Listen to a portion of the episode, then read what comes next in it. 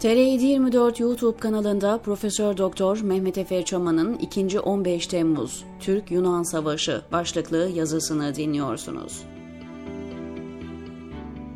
İkinci bir 15 Temmuz'a ihtiyaçları var. Fuat Uğur, 3 Eylül'de oldukça ilginç bir yazı yayınladı. Yazıda Uğur, Türkiye ve Yunanistan arasında tırmanan gerginliği ele alıyor, bu gerginliğin bir savaşa doğru tırmandığını söylüyor ve ilk saldırının Türkiye tarafından yapılacağını ileri sürüyor.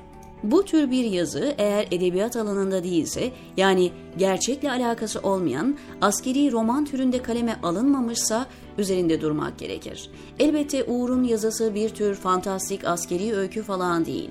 Düpedüz analiz üslubuyla yazılmış bir yazı. Bu tür yazılarda yazar genelde kendi gözlemlerine ve okumalarına dayanan çözümlemelerde bulunur. Elbette geleceğe yönelik tahminlerde bulunmak da bu tür analitik bir yazının parçasıdır. Ancak gelecek projeksiyonları olasılık hesapları olarak ifade edilir. İstisnası yazarın bir politika kararının tüyosunu almış olmasıdır. Kendisi de kulağına fısıldanan bilgilerden bahsediyor. Bakalım Uğur ne demiş yazıda? Planlanan şu, Fitilin Türk tarafından ateşlenmesi için TSK içinde uyanan FETÖ kriptoları harekete geçirilecek. Daha doğrusu uyandırıldılar bile. Bir saldırının zemini ve zamanı kullanıyor. Tıpkı Rus uçağının düşürülmesinde olduğu gibi. Uludere'de PKK'lı diye onlarca sivil vatandaşın bombalanarak katledilmesi gibi. Rus Büyükelçi Karlov'un bir suikastle öldürülmesi gibi. Türk Silahlı Kuvvetleri Komuta Kademesi'nin her zamankinden daha dikkatli ve teyakkuzda olduğunu, ABD projesi olan bu tezgaha fırsat vermemek için tüm tedbirleri aldığını biliyorum. Ama azami dikkat gerek. Çünkü biz ne oluyor derken her şey bir anda gelişir, kendimizi aniden bir savaşın içinde bulabiliriz. Peki ABD'nin TSK içinde uyanan FETÖ'cü casusları ne yapabilir? Misal bir it dalaşı esnasında Yunan uçağını düşürebilir veya yanlışlıkla Ege adalarında uluslararası anlaşmalara aykırı olarak kurulan askeri binaları bombalayarak Yunan askerlerini vurabilir. Bakın bunlar bir tahmin ya da analiz olamayacağı kadar spesifik şeyler. Bundan iki yıl önce 11 Ağustos 2020'de yayınlanan bir yazımda Türkiye'nin Yunanistan konusundaki gerilim artırıcı tutumunu incelemiş, şu sonuca varmıştım. Görünen çok açık. Ankara'daki otoriter rejim, batan ekonomi ve dağ gibi büyüyen insan hakları sorunlarını bastırmak ve dikkatleri dağıtmak için şahin politikalar izliyor. İktidarlarını korumak için savaş çığırtkanlığı yapan bir rejimdir söz konusu olan. Yine 12 Haziran 2022 tarihli yazımda şunları söylemiştim. Kanımca Erdoğan ve güç paydaşları 2023 seçimleri öncesinde Suriye ve Yunanistan'la kriz çıkartacak ve kendilerine avantaj sağlamaya çalışacak. Hatta bir savaş oldu bittisiyle belki de seçimleri iptal edecekler veya erteleyecekler. Ya da böyle bir seçim atmosferinden zaferle çıkmayı planlıyorlar. Bunun dışında tüm senaryolarda kaybedecekleri ortadayken rejimin devamı için tek yol dış düşman üzerinden içeride konsolidasyon gibi görünüyor.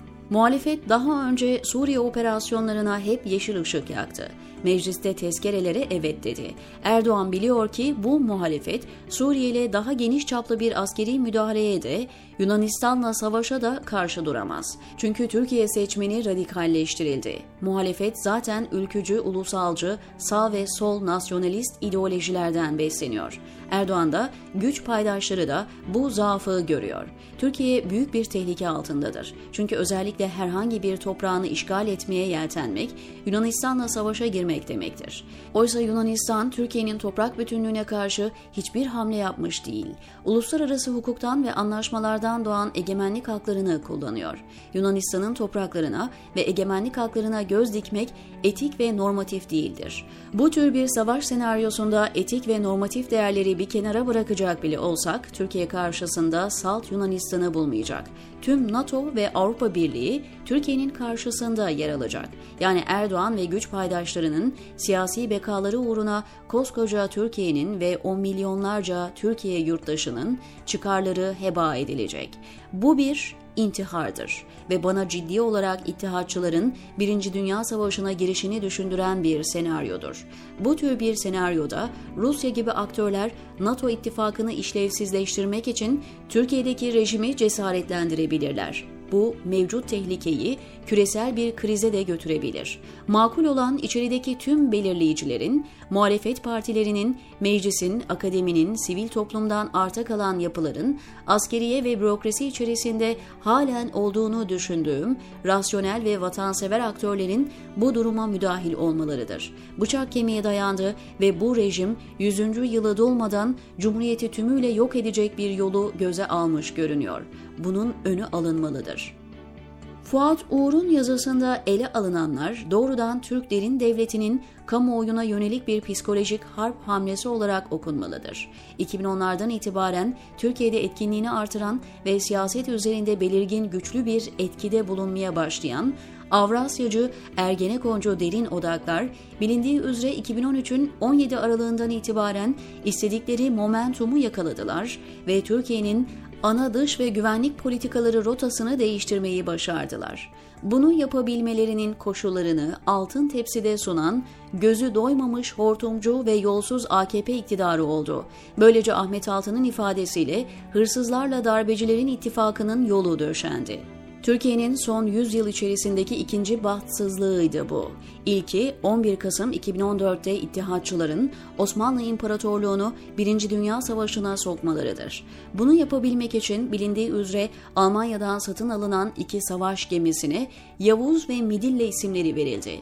Alman Deniz Kuvvetleri mürettebatının kontrolündeki bu savaş gemileri Çarlık Rusyası'na ait Karadeniz limanlarını topa tuttu ve bu oldu bitti sayesinde İttihatçılar istediklerini gerçekleştirebilmiş oldular. Türkiye bugün de benzeri bir durumla karşı karşıya. İktidarda olan neo-ittihatçı İslamcılar ve Avrasyacılar Türkiye'nin dış ve güvenlik politikasındaki değişikliğin kalıcı olmasını istiyor. İkinci 15 Temmuz gereksinim duydukları yeni kaldıraçtır. Bu onlar için vazgeçilmez bir stratejik gereklilik.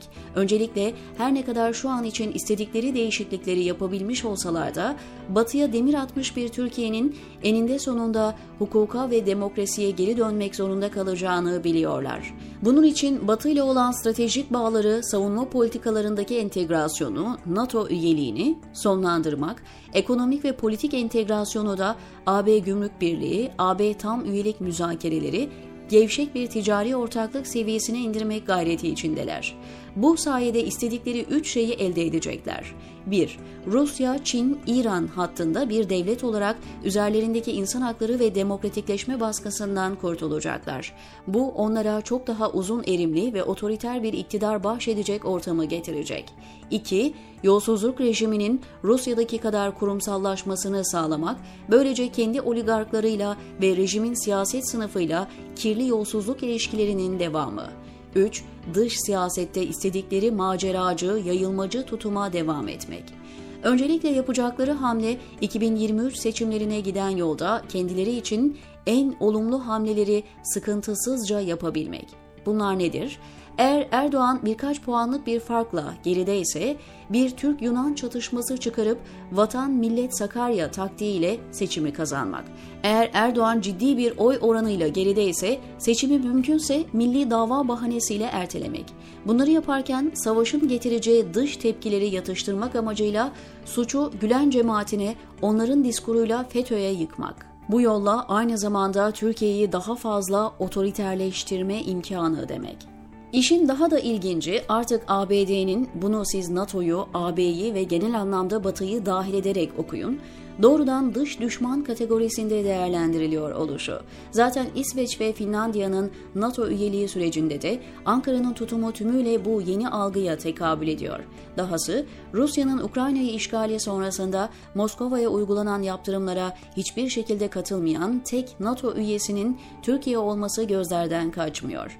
NATO üyelerinin başkentlerinde başta Washington olmak üzere Türkiye'nin Atlantik İttifakı ruhundan tümüyle kopuk bir ülke oluşu artık sıklıkla ve açıktan telaffuz edilir oldu. Keza S-400 krizini de buna ekleyebiliriz. Türkiye'nin Batı ittifakında oluşu artık sadece defakto bir durum. Stratejik hesaplamalarda Ankara güvenilir bir müttefik olarak değerlendirilmeyeli uzun zaman oldu. Fuat Uğur başka önemli konulara ilişkinde rejimin düşüncelerini yansıtmış. Özellikle muhalefete ilişkin yazdıkları dikkate değer. Şunları söylüyor. Türkiye muhalefetinin önde gelen iki ismi Kemal Kılıçdaroğlu ile Meral Akşener ise aldıkları görev gereği bu durumu hükümet aleyhine kullanıp her zamanki gibi ABD ve Batı sözcülüğü yapacak. Böylece Erdoğan hükümeti hem içeriden hem de dışarıdan kuşatılmış olacak. Türkiye paçalarına saldıran Yunanistan adlı aparat devletçikle uğraştığı sırada bakın neler olacak. ABD araya girecek ve kavgayı ayırmak için Türkiye'nin kollarını tutacak. Böylece Türkiye üzerindeki çıkarlarını daha da güçlü konuma yükseltecek. Türkiye Batı cephesinde cambaza bakarken Güneydoğu cephesinde atı alan Üsküdar'ı geçecek. YPG devlet kurduğunu, Irak Kürdistan'ı bağımsızlığını ilan edecek. Böylece İsrail'in Orta Doğu'da iki partner devleti olacak. Doğu Akdeniz'de petrol ve hidrokarbon yatakları sondajı yapmaya cüret eden Türkiye'nin önü kesilmiş olacak. İsrail'in Leviathan sahasındaki doğal gaz Türkiye üzerinden hiçbir karşılık olmaksızın batıya ulaştırılacak ve böylece Rus gazına bağımlılık sona erdirilecek. Erdoğan bu başarısızlıklarla devrildikten sonra yerine geçirmeyi planladıkları Kemal Kılıçdaroğlu veya benzer bir kuklanın öncülüğündeki Millet İttifakı adlı ucubeyle işler çok daha kolay yürüyecek. Ve sıra HDP ile ittifakın gereği olarak Türkiye içindeki Kürdistan'a gelecek. Suriye parçalara bölünecek, Suriye içindeki güvenli bölgelerimizi kaybetme tehlikesi ortaya çıkacak. Kuzey Kıbrıs Türk Cumhuriyeti içinde Rum köpeği olmuş satılık muhalefetin bastırmasıyla Kuzey Kıbrıs Türk Cumhuriyeti Rus kesimine ittihak edecek. Plan iç siyasette de tümüyle İslomo-faşist Avrasyacı ittifakının kurduğu rejimin daha da otoriterleşmesi ve doğrudan Putinizm rejimine yönelimi işaret ediyor. Türk-Yunan Savaşı oldu bittisi ardından muhalefeti tümüyle sistem dışına itecekleri anlaşılıyor. Muhalefetin esasen rejim çerçevesi içerisinde hareket etmesi bile bunları kesmemiş anlaşılan.